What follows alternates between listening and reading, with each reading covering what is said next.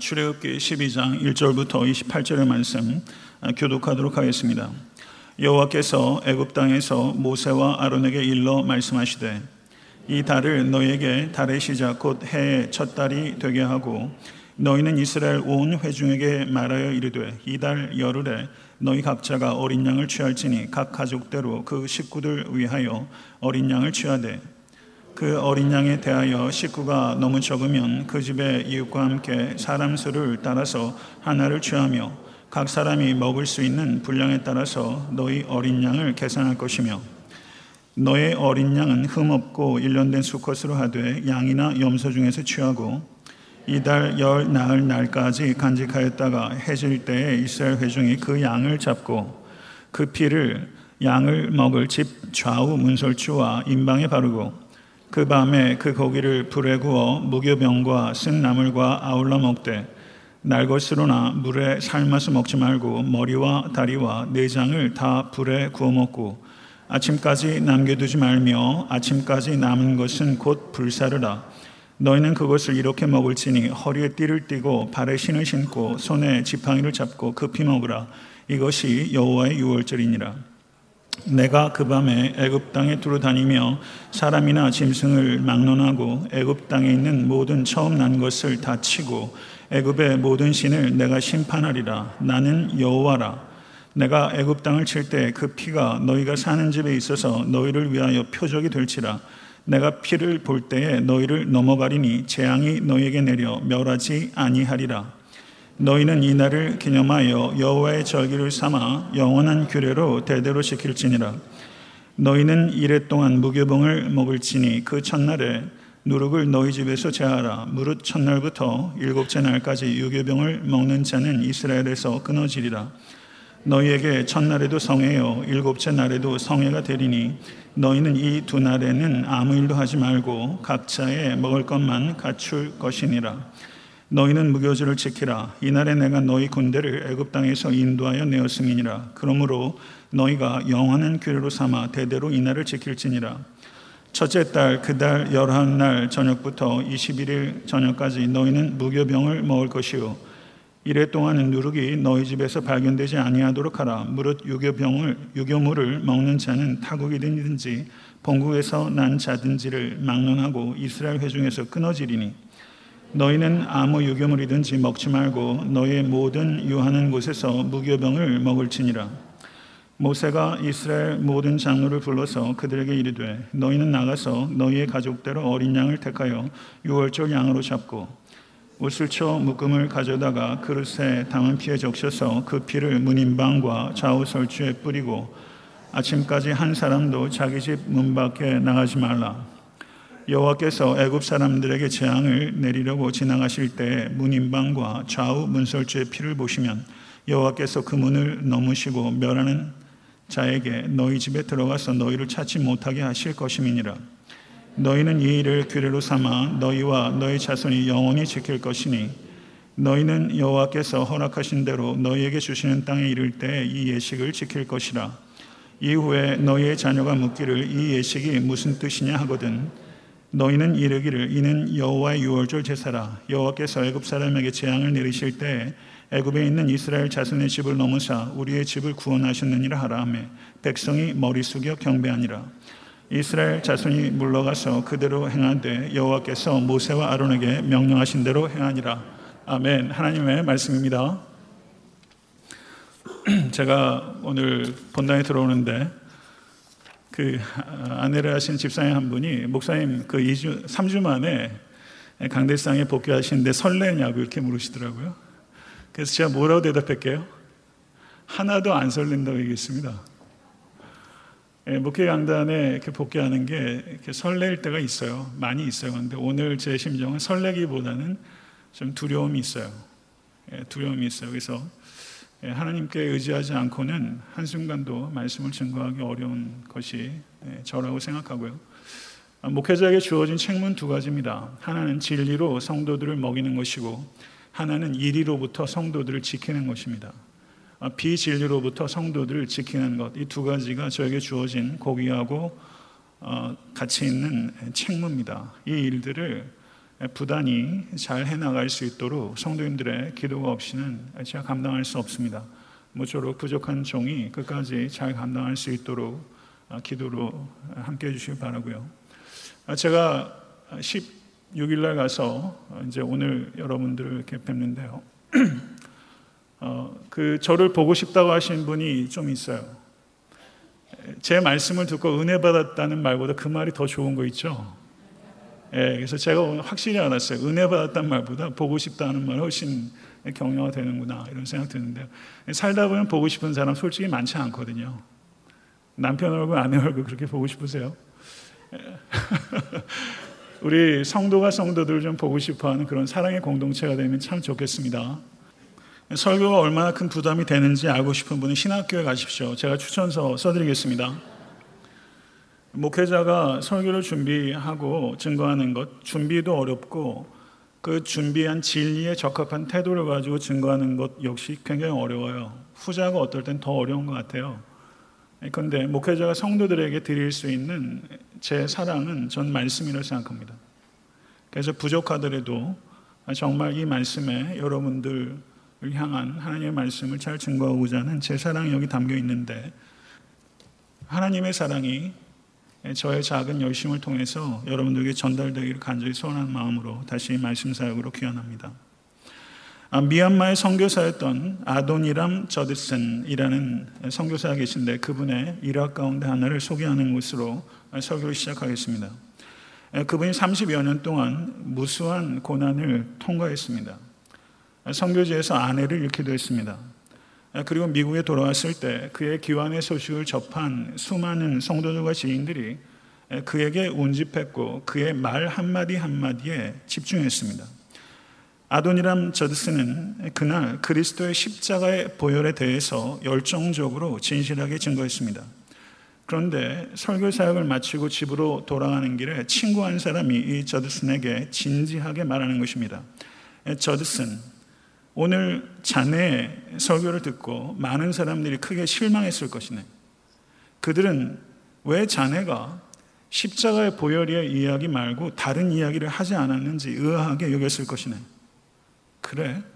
그들이 그럼 내게서 듣기 원하는 것이 무엇인가? 나는 세상에서 가장 중요한 이야기를 나의 가장 진심을 담아서 전하였다네. 아니지, 십자가의 보혈 이야기는 우리가 늘상 듣는 이야기가 아닌가?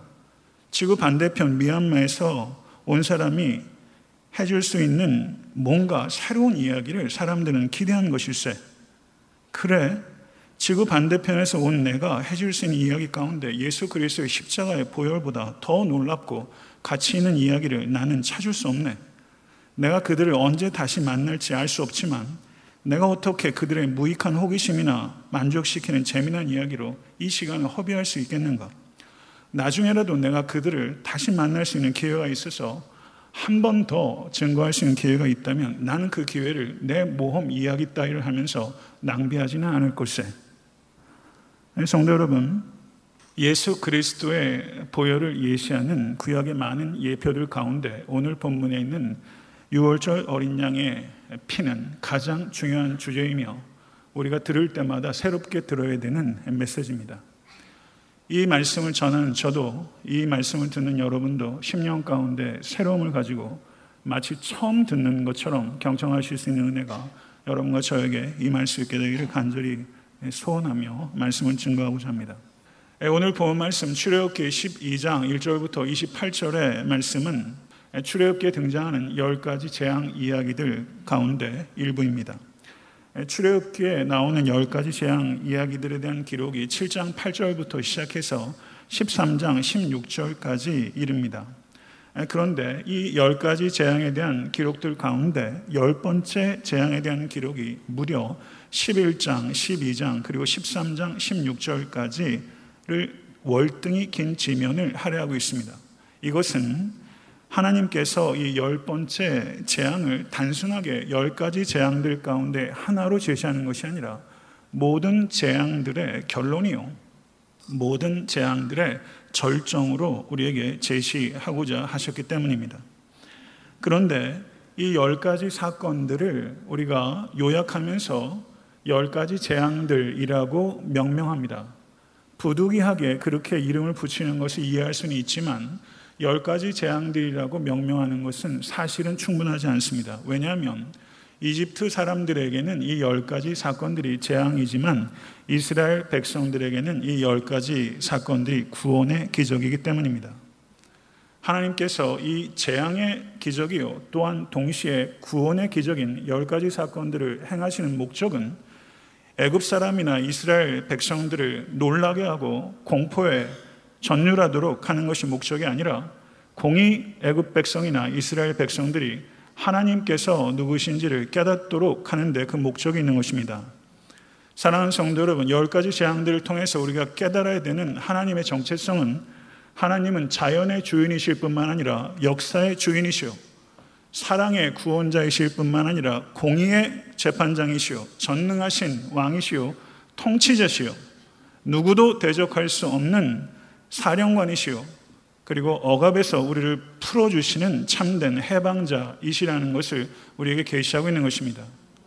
이것이 열 가지 사건들을 통해서 깨닫기 원하는 주제입니다. 이 하나님을 경험하실 수 있는 모든 건속되실 수 있게 되기를 간절히 축원합니다. 오늘 본 말씀 출애굽기 십이 장 일 절부터 이십팔 절의 내용은 출애굽기 십일 장 일 절부터 출애굽기 십삼 장 십육 절의 보다 큰 문맥 속에서 읽을 때 바르게 이해할 수 있습니다. 하나님께서 이스라엘 백성들에게 유월절 규례와 무교절의 규례를 주신 것은 그 규례를 통해서 단순하게 이스라엘 백성들이 장자를 잃어버리는 재앙으로부터 모면하도록 하기 위해서 유월절 규례와 무교절 규례를 주신 것이 아닙니다. 그것은 소극적인 목적입니다. 궁극적으로 하나님께서 유월절 규례와 무교절 규례를 주신 것은 하나님께서 이스라엘 백성들을 출애굽시키신 그 역사적 사건에 후대 모든 이스라엘 자손들이 참여할 수 있도록 하기 위해서 하나님께서 유월절과 무교절 규례를 주신 것입니다.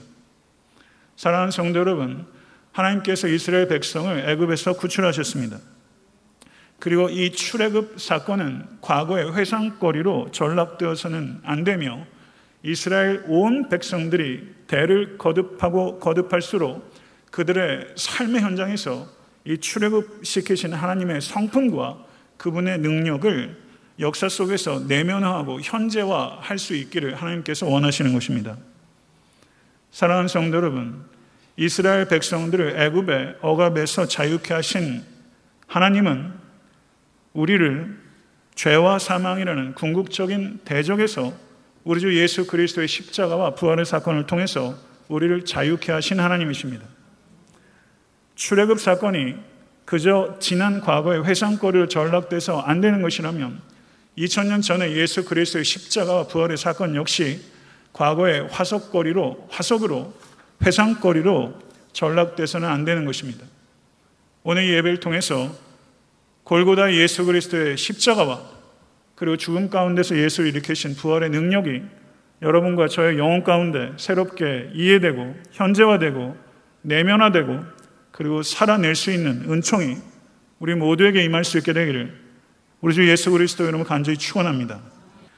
출애굽기 십일 장 일 절에서 십 절을 보게 되시면 애굽의 장자의 죽음에 대한 경고가 예언이 기록되어 있습니다. 애굽의 바로는 자신의 장자가 죽는 징벌을 사실상은 피할 기회가 있었습니다. 아홉 번의 재앙을 통해서 바로보다 더 생생하게 하나님의 능력을 경험할 수 있었던 사람은 없었습니다. 그러나 이 바로는 갈등했습니다.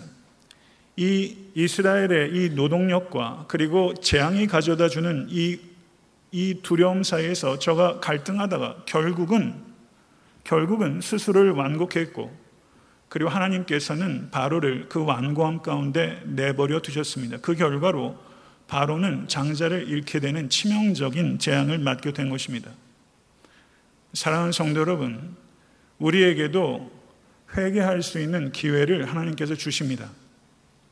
그러나 회개할 수 있는 기회를 번번이 놓치게 되면 그것은 참으로 안타깝고 치명적인 것입니다. 성도 여러분, 가장 딱한 인간이 누구라고 생각하십니까? 돈 좀 없는 사람입니까? 아니면 사랑하는 성도 여러분, 질병 가운데 빠진 사람입니까? 딱하죠. 불쌍하죠. 근데 정말 불쌍한 위인이 누굽니까? 회개하지 못하는 위인입니다.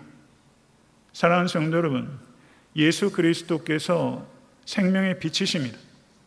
그 빛 가운데로 나가셔서 성령께서 여러분의 죄를 조명해 주실 때, 회개할 기회가 있을 때 회개하십시오. 가장 위대한 인간은 회개하는 인간입니다. 그리고 가장 위대한 순간은 회개하는 순간입니다. 사랑하는 성도 여러분, 바로는 자기 이익과 자기 입장, 그리고 회개하는 것, 이 두 가지 사이에서 갈등하다가 결국은 자기 이익과 자기 입장을 내려놓지 못한 결과 큰 재앙을 당하게 된 것입니다. 성도 여러분, 우리는 매일매일 작은 것들을 내려놓는 훈련을 해야 합니다. 내려놓지 않으면 걷지 못하고, 내려놓지 않으면 뛰지 못합니다. 내려놔야 합니다. 신앙생활은 여러 가지를 정의할 수 있겠지만 작은 것들을 내려놓는 하루하루가 결국 신앙생활이에요. 작은 것들을 내려놓지 못하면 이스라엘의 노동력이라는 인 큰 보따리 못 내려놓습니다. 모쪼록 매일매일의 삶 속에서 예수 십자가를 붙잡고 꼭 가지고 가지 않아도 되는 것 내려놓으실 수 간절히 바라고, 하나님의 뜻이라면 그것이 무엇이든지 간에 내려놓을 수 있는 결단을 하실 수 있는 여러분과 제가 될 수 있게 되기를 간절히 축원합니다. 그게 축복입니다. 십일 장 팔 절을 보시게 되면 모세가 열 번째 재앙을 예고한 후에 바로 앞에서 모세가 심히 노했다라고 표현하고 있어요. 바로가 누굽니까? 그 앞에서 헛기침이라도 크게 하면 모가지가 날아갈걸요? 바로 앞에서 심히 크게 노했다라고 말했어요. 모세가 민족의 리더로 우뚝 서고 있는 것입니다. 하나님께서 모세를 시내산에서 불렀을 때는 모세를 설득하기 위해서 하나님께서 얼마나 시간을 쓰셨는지 몰라요. 아주 졸렬한 위인이었어요. 그러나 모세가 하나님의 강권적인 역사 속에서 저가 두려움을 가지고 모세 바로 앞에 나갔지만 열 가지 재앙들이 진행되는 과정에 있어서 모세는 급속도로 성장합니다. 반면에 열 가지 재앙이 진행되면 진행될수록 애굽 민족의 리더라고 할 수 있는 바로는 점점 더 고집스러워지고 점점 더 흐려지고 그리고 점점 더 두려움에 사로잡혀 갑니다. 이 열 가지 재앙들이 진행되는 과정은 우리는 급속하게 성장하는 한 사람과 급속하게 퇴조하는 한 사람의 대조를 보게 되는 것입니다. 사랑하는 성도 여러분, 지도자는 누굽니까? 지도자는 지도를 그릴 줄 아는 사람이 지도자입니다. 지도자가 지도를 잘못 그리게 되면 가정도, 교회도, 나라와 민족도 공영의 길로 가지 못하고 공멸의 길로 갑니다. 사랑하는 성도 여러분, 지금 한국도 미국도 중요한 선거를 앞두고 있어요. 정말 지도를 그릴 줄 아는 사람, 운을 뗄 줄 아는 사람, 방향을 제시할 줄 아는 사람. 한국 교회도, 우리 교회도, 여러분의 가정도 지도를 그리고 운을 뗄 수 있는 사람, 그 사람이 너무나 필요합니다. 만약에 지도자가 지도를 잘못 그리게 되면 다 망합니다. 애굽 백성들이 바로 때문에 얼마나 큰 고통과 어려움 가운데 빠졌습니까? 이런 말이 있습니다. 양이 이끄는 사자보다 사자가 이끄는 양이 더 강하다. 재밌는 말이에요. 양이 이끄는 사자 떼보다 사자가 이끄는 양 떼가 더 강하다. 이것은 극단적으로 리더의 중요성을 강조하고 있는 것이죠. 성도 여러분, 지금 바로 앞에서, 천하의 바로 앞에서 모세가 미디안 광야에서 약물이나 치던 이 모세가 심히 노를 발하였다라는 것은 모세가 양머리를 이끄는 사자로 지금 서 있는 것입니다. 사랑하는 성도 여러분, 이 모세가 성장하는 것을 보는 것은 큰 즐거움이에요. 리더가 어떤 사람인가 하는 거 중요해요. 여하튼지 간에 저는 기능적으로 엘타한테 섬기는 교회 리더 역할을 하는 사람이에요. 많이 부족해요. 그러나 리더가, 여러분이 속한 모든 공동체, 리더가 지금 어떤 사람인가 하는 것 중요해요. 그러나 더 중요한 것은 그 리더가 어떤 리더가 되어가고 있는가 하는 것은 더 중요한 것입니다. 저는 목사 안수 이천칠 년에 받았어요. 저는 목사예요. 그러나 제가 어떤 목사가 되어가는 하는 것은 매우 중요한 문제예요. 이거는 정체될 문제는 아닙니다. 리더가 어떤 사람이 어떤 리더가 되어가는 하는 것이 더 중요하다면 그것이 리더에게만 국한된 문제가 아니죠. 여러분에게 똑같은 질문을 저는 되던질 수 있어요. 여러분은 중생한 이후에 어떤 사람이 되어가고 계십니까?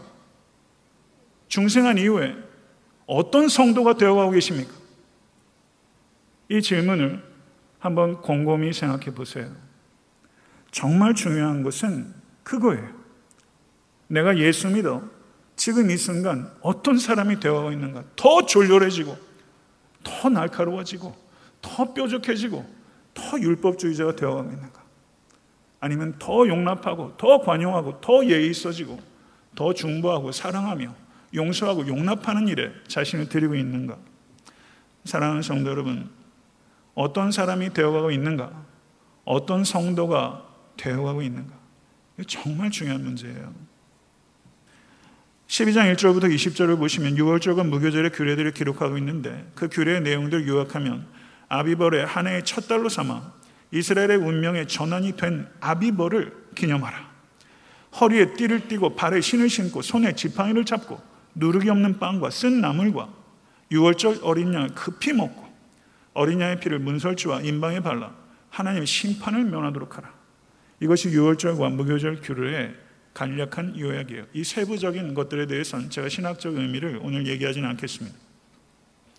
십이 장 십삼 절을 보시게 되면 거기에 핵심적인 내용이 기록되어 있습니다. 내가 애굽 땅을 칠 때 그 피가 너희가 사는 집에 있어서 너희를 위하여 표적이 될지라. 내가 피를 볼 때 너희를 넘어가리니 재앙이 너희에게 내려 멸하지 아니하리라. 하나님의 말씀입니다. 내가 피를 볼 때 너희를 넘어가리니. 사랑하는 성도 여러분, 왜 하나님께서 이렇게 번거로운 일을 시키세요? 그냥 애굽 장자 그냥 죽이면 되는 거 아닙니까? 그런데 왜 피를 문의 인방과 좌우설주에 바르라고 그랬습니까? 만약 이스라엘 백성들 중에서도 이것을 듣지 않는 사람은 죽었습니다. 그러면 왜 이와 같이 피를 문 인방과 문설주에 바르도록 했는가? 이것은 하나님께서 우리에게 가르치는 바가 있는 거예요. 애굽 민족과 너희 이스라엘 민족도 본질상 똑같다. 내가 너희를 구하는 것은 피 때문이다. 이거를 얘기하는 거예요. 피 때문에 내가 그것을 볼 때 너희를 넘어가리라. 사랑하는 성도 여러분, 이스라엘 백성이 안전할 수 있는 단 하나의 근거는 피입니다. 이 자리에 있는 우리가 안전할 수 있는 단 하나의 근거는 예수 그리스도, 유월절 어린 양이신 예수 그리스도의 보혈입니다. 그 보혈을 볼 때 하나님께서 하나님의 진노를 우리 가운데 쏟아붓지 아니하시고 넘어가시고 우리를 용납하시고 용서하시고 용서했으니 이제 와라 정도가 아니라, 사랑하는 성도 여러분, 우리와 늘 동행하시는 하나님, 이 피, 이 피는 어떤 피이며 이 피는 어떤 효력을 가지고 있으며 이 피의 효력의 조건은 무엇이고 이 피를 통해서 여러분과 제가 배워야 될 교훈은 무엇입니까? 유월절 어린 양의 피는 하나님께서 정하신 흠없는 제물의 피입니다. 히브리서 사 장 십오 절을 보면 우리에게 있는 대제사장은 우리의 연약함을 동정하지 못하시리가 아니요 모든 일에 우리와 똑같이 시험을 받으시니로되 죄는 없으시도다. 믿으십니까? 성도 여러분, 예수는 죄가 없으십니다. 원죄도 없으시고 자범죄도 없으십니다. 그 예수께서 피 흘려 죽으신 것은 예수의 죄 때문이 아니라 우리의 죄 때문입니다. 믿으십니까? 예수의 그 피 뿌리심, 피 흘리심의 목적은 그리스도께서 단번에 죄를 위하여 죽으사 의인으로서 불의한 자를 대신하셨으니 이는 우리를 하나님 앞으로 인도하려 하심이니라. 믿으십니까? 예수 그리스도께서 피를 흘리신 목적은 우리를 거룩하신 하나님 앞으로 인도하기 위함이에요. 이게 축복이에요. 이 축복과 바꿀 수 있는 복은 없어요. 세상 모든 복을 다 합해도 이 복과 견줄 수 없어요. 예수 그리스도의 보배로운 피로 말미암아 우리를 하늘의 하나님께 우리를 인도하신 것입니다. 그러면 그 피를 보시고 하나님께서 우리를 의롭다 인정하시고 하나님의 자녀로 우리를 품어주시는 것입니다. 할렐루야. 성도 여러분, 이 피의 공로를 의지하실 수 있게 되길 간절히 축원합니다. 성도 여러분, 지금 아멘 하셨어요. 예수 그리스도의 보혈의 의미를, 그리고 보혈의 가치를 여러분도 알고 저도 다소간 알아요. 그러나 이 가치를 정말 얼마나 알고 있다고 생각하세요?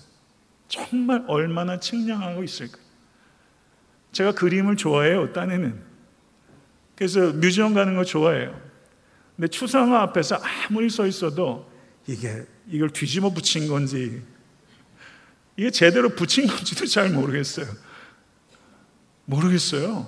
아무리 생각해봐도. 그러니까 뭐 시도, 뭐 그림도 그냥 보고 듣는 사람 마음대로 해석하라는 건지 그런 영역이 있죠. 모르기 때문에 잘 감상을 못해요. 정말 귀한 보석도 이게 유리인지 다이아몬드인지 저는 모르겠어요. 우리 집사람은 아나? 모를 거예요. 제가 확신해요. 몰라요. 가치를 몰라요. 가치를. 저는 예수 그리스도의 보혈의 가치를 제가 추상화 감상하는 것 이상 안다고 저는 생각이 안 들 때가 많아요. 많아요. 정말 이 가치를, 예수 그리스도의 보혈의 가치를 얼마쯤 안다고 여러분 산술적으로 얘기할 수 있게? 천분의 일? 만분의 일? 백만분의 일? 어느 정도 아실 것 같으세요? 예수 그리스도의 보혈의 가치를. 자식이 부모 마음 헤아리는 것. 이번에 여행하면서 다니면서요, 이상하게 아버지 생각이 많이 나더라고요. 아버지가 여긴 안 와보셨는데, 여든 넘으셨는데, 허리도 아프신데, 살아계실 때 내가 여기 한번 모시고 올 수 있을까? 아버지 생각이 유독 많이 나가지고 아버지한테 전화했는데 그런 얘기를 제가 할 수가 있나요? 아버지 잘 계세요? 또 끊고 이러고 말았는데요. 아버지의 마음을 제가 몰라요. 예수 그리스도의 보혈의 가치를 제가 얼마나 알 수 있을까? 사랑하는 성도 여러분, 여러분의 삶 가운데도 기적이 많이 있었어요. 느끼든 느끼지 않든, 발견했든 발견하지 못했든, 여러분들의 삶이 지금 이 상태에 있는 건 기적의 연속입니다. 성경에도 수많은 기적들이 있어요. 최고의 기적은 예수 그리스도의 십자가의 기적이에요. 십자가의 기적이에요. 그게 여러분에게 기적이 되어야 됩니다. 언제나 항상 예수 그리스도의 십자가가 기적이에요. 그 보혈만이 우리를 하나님의 진노로부터 구출할 수 있어요. 유월절 어린 양은 매년 잡아야 됐어요. 예루살렘에 가면 매년 도축되는 이 양의 숫자가 수십만 마리예요. 피냄새가 진동해요. 아무리 수십만 마리 양을 잡아도 그 효력이 제한적이에요. 이 피로 모든 죄를 덮지 못해요. 그래서 잡고 또 잡고 애꿎은 양만 맨날 죽어요. 그런데 유월절 어린 양이 예표하는 예수 그리스도의 보혈은 과거의 죄를 씻을 뿐만 아니라 현재의 죄도 씻고 미래의 죄도 씻습니다. 우리가 예수님을 주와 그리스도로 영접하는 순간 여러분의 과거의 죄만 해결된 것이 아니라 여러분의 현재의 죄와 미래의 죄도 해결된 것입니다. 다 이루었도다. 테텔레스타. 예수님께서 십자가에서 말씀하셨잖아요. 더 이상 제사가 필요 없다. 내가 십자가 위에 달린 이 제사는 영원히 그리고 단번에 완성된 속죄 제사다. 이 피로 말미암아 너의 죄는 다 씻겼다. 이게 그리스도께서 말씀하신 거예요. 죄에 대한 책임에서 우리는 완전히 자유합니다. 이것을 진심으로 믿는 사람은 죄를 아무렇게나 질 수 없어요. 이 은혜에 감사함으로 거룩한 삶을 살 수밖에 없습니다. 만약에 이것을 머리로는 이해하면서 계속 삶 속에서 반복적인 죄를 끊임없이 짓고 있고 회개하지 않고 죄에 대한 책임을 느끼지 않는다면 성도 여러분, 이 보혈을 알지 못하는 거예요. 사랑하는 성도 여러분, 우리가 구원받을 수 있는 유일한 근거는 우리 주 예수 그리스도의 십자가의 보혈입니다. 만약 이 보혈 외에 다른 것이 더 필요하다고 얘기한다면 그것은 거짓입니다. 여러분이 하는 어떠한 행위도, 털끝만큼도 여러분들을 구원 얻도록 하지 못합니다. 오직 예수 그리스도의 보혈만이 우리를 구원합니다. 예수 그리스도의 피만이 유일한 길이요, 예수 그리스도의 피만이 유일한 반석입니다. 이것이 복음입니다. 이것을, 이 보혈을 사랑하실 수 있기를 간절히 축원합니다. 다른 이로서는 구원을 받을 수 없나니 천하 사람 중에 구원을 받을 만한 다른 이름을 우리에게 주신 일이 없습니다. 누구든지 주의 이름을 부르는 자는 구원을 받으리라. 믿으십니까? 누구든지입니다. 이 가운데 혹시 자의식이 강하신 분 계세요? 자기 관찰이 지나쳐서 자기 성찰, 자기 몰입하고 계신 분 계십니까? 과거에 스스로가 용납되지 않는 어떤 죄들이 있으세요? 누구든지 주의 이름을 부르는 자는 구원을 받으리라. 성도 여러분, 이 닦아둔 것 외에 능히 다른 터를 닦아둘 자가 없으니 이 터는 곧 예수 그리스도라. 아멘. 믿으십니까? 예수 그리스도만이 터입니다.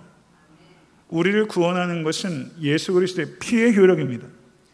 이 피의 효력이 우리에게 작용하고 있는 그 혈관이 여러분의 믿음입니다. 우리를 구원하는 것은 피지, 혈관이 우리를 구원하는 게 아닙니다.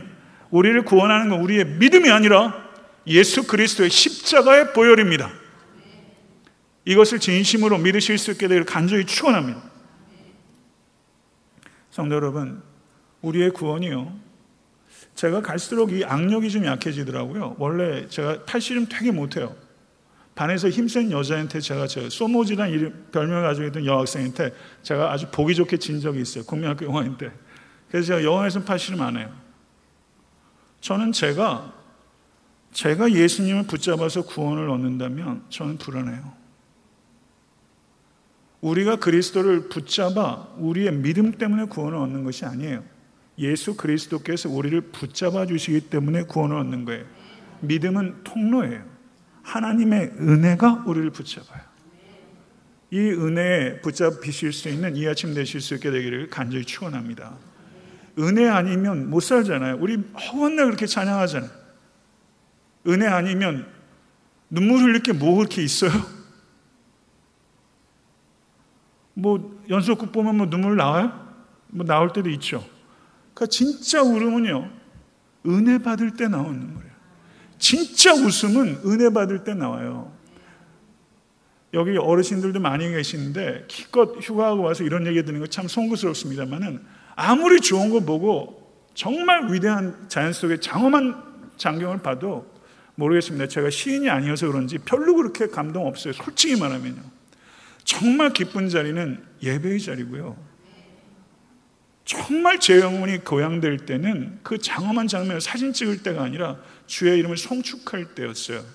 저는 이 예배 자리가 가져다주는 그 기쁨과 감격과 견줄 수 있는 것 없습니다. 사랑하는 성도님, 이 은혜를 맛봐야 되는 거예요. 예배를 통해서 하나님을 경험해야 변해요. 여러분들이 어떤 특별한 체험을 해야 변하는 게 아니에요. 체험이 필요해요. 예배가 체험해요. 신령한 곳을 찾으려고 하지 말고 신령하게 예배를 드리세요.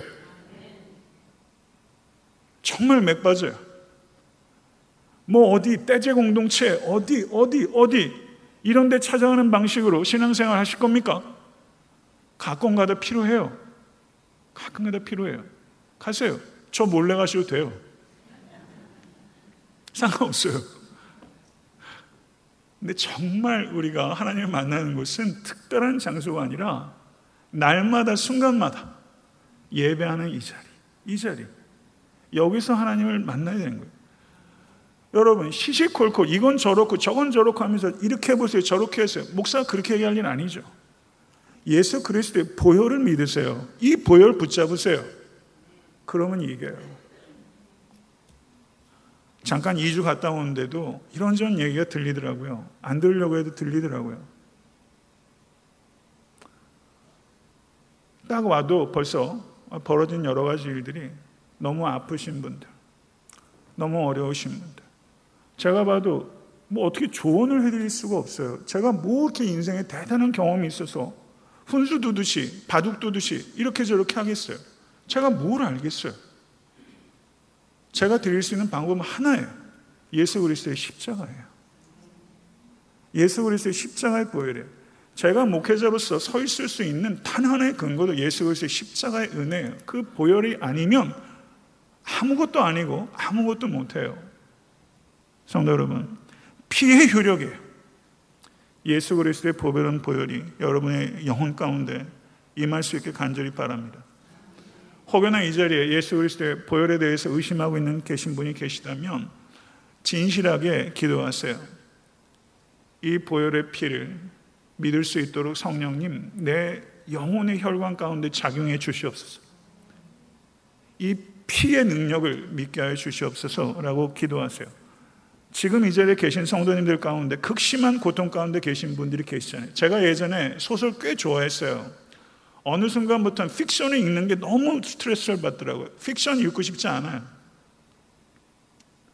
성도 여러분, 여러분의 성도님들의 삶의 여러 가지 고통의 얘기들을 보게 되면 야, 이게 소설가적 상상력으로도 이런 경우의 수를 도대체 생각할 수가 있을까 할 정도로 고통스러운 일들이 있어요. 그 고통을 어떻게 극복합니까? 상담받으시겠어요? 아마 상담해주는 사람도 아마 누군가를 찾아가면 상담하고 싶을걸요. 예수 그리스도의 보배로운 피입니다. 예수 그리스도의 십자가의 보혈이에요. 그 보혈을 붙잡으실 때 죄를 이기고 고통을 이길 수 있습니다. 내가 그들에게 영생을 주노니 영원히 멸망하지 아니할 것이요 또 그들을 내 손에서 빼앗을 자가 없으리라. 믿으시면 아멘하세요. 다시 한 번만 아멘하세요. 하나님의 말씀입니다. 빼앗을 자가 없을 것이다.